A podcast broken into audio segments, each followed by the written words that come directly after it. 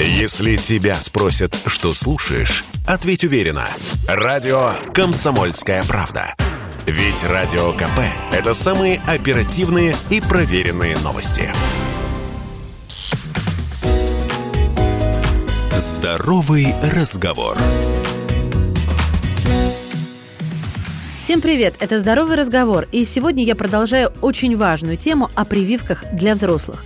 На фоне коронавируса и прочих обстоятельств ни в коем случае нельзя забывать о своем здоровье. Поэтому просто помните, сохраните или запишите себе, какие взрослые прививки нужны всем, у кого нет противопоказаний. Итак, серия номер два. Кстати, первую и все остальные ищите на сайте ка пэ точка ру и на всех подкаст-площадках страны. Дифтерия, столбняк и коклюш. Эти заболевания вызывают очень много осложнений, вплоть до летального исхода. При дифтерии смерть наступает в десять процентов случаев. При столбняке риск составляет до шестьдесят процентов, в зависимости от состояния здоровья пациента.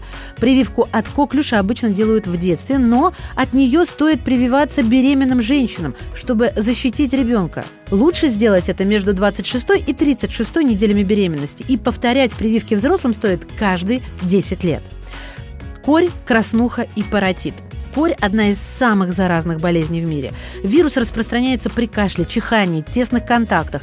При этом еще до первых симптомов больной человек может заразить до девяносто процентов непривитых окружающих. В числе возможных осложнений и тяжелая диарея, пневмония, слепота, энцефалит.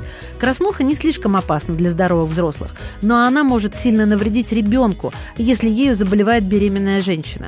Паротит, также известный как свинка, в худшем случае может привести к развитию менингита, энцефалита, и мастита. Эти прививки нужно сделать до пятидесяти лет и хотя бы раз в жизни.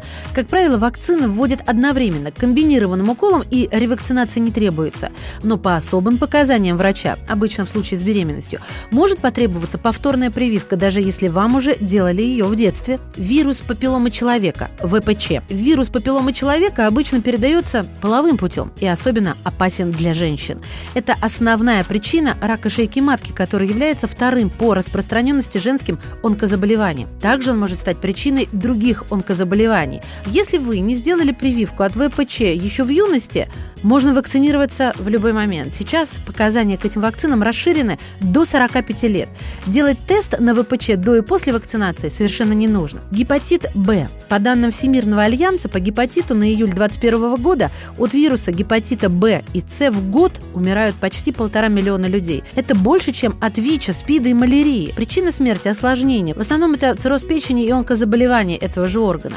Обычно прививку делают прямо в роддоме, но массовая вакцинация в России началась только в тысяча девятьсот девяносто шестом году. Так что у тех, кто к этому времени уже окончил школу и потом не делал прививку самостоятельно, иммунитета, скорее всего, нет. Вакцинация от гепатита Б проходит в три этапа. И чтобы сформировался стойкий иммунный ответ, нужно обязательно ввести все три дозы вакцины.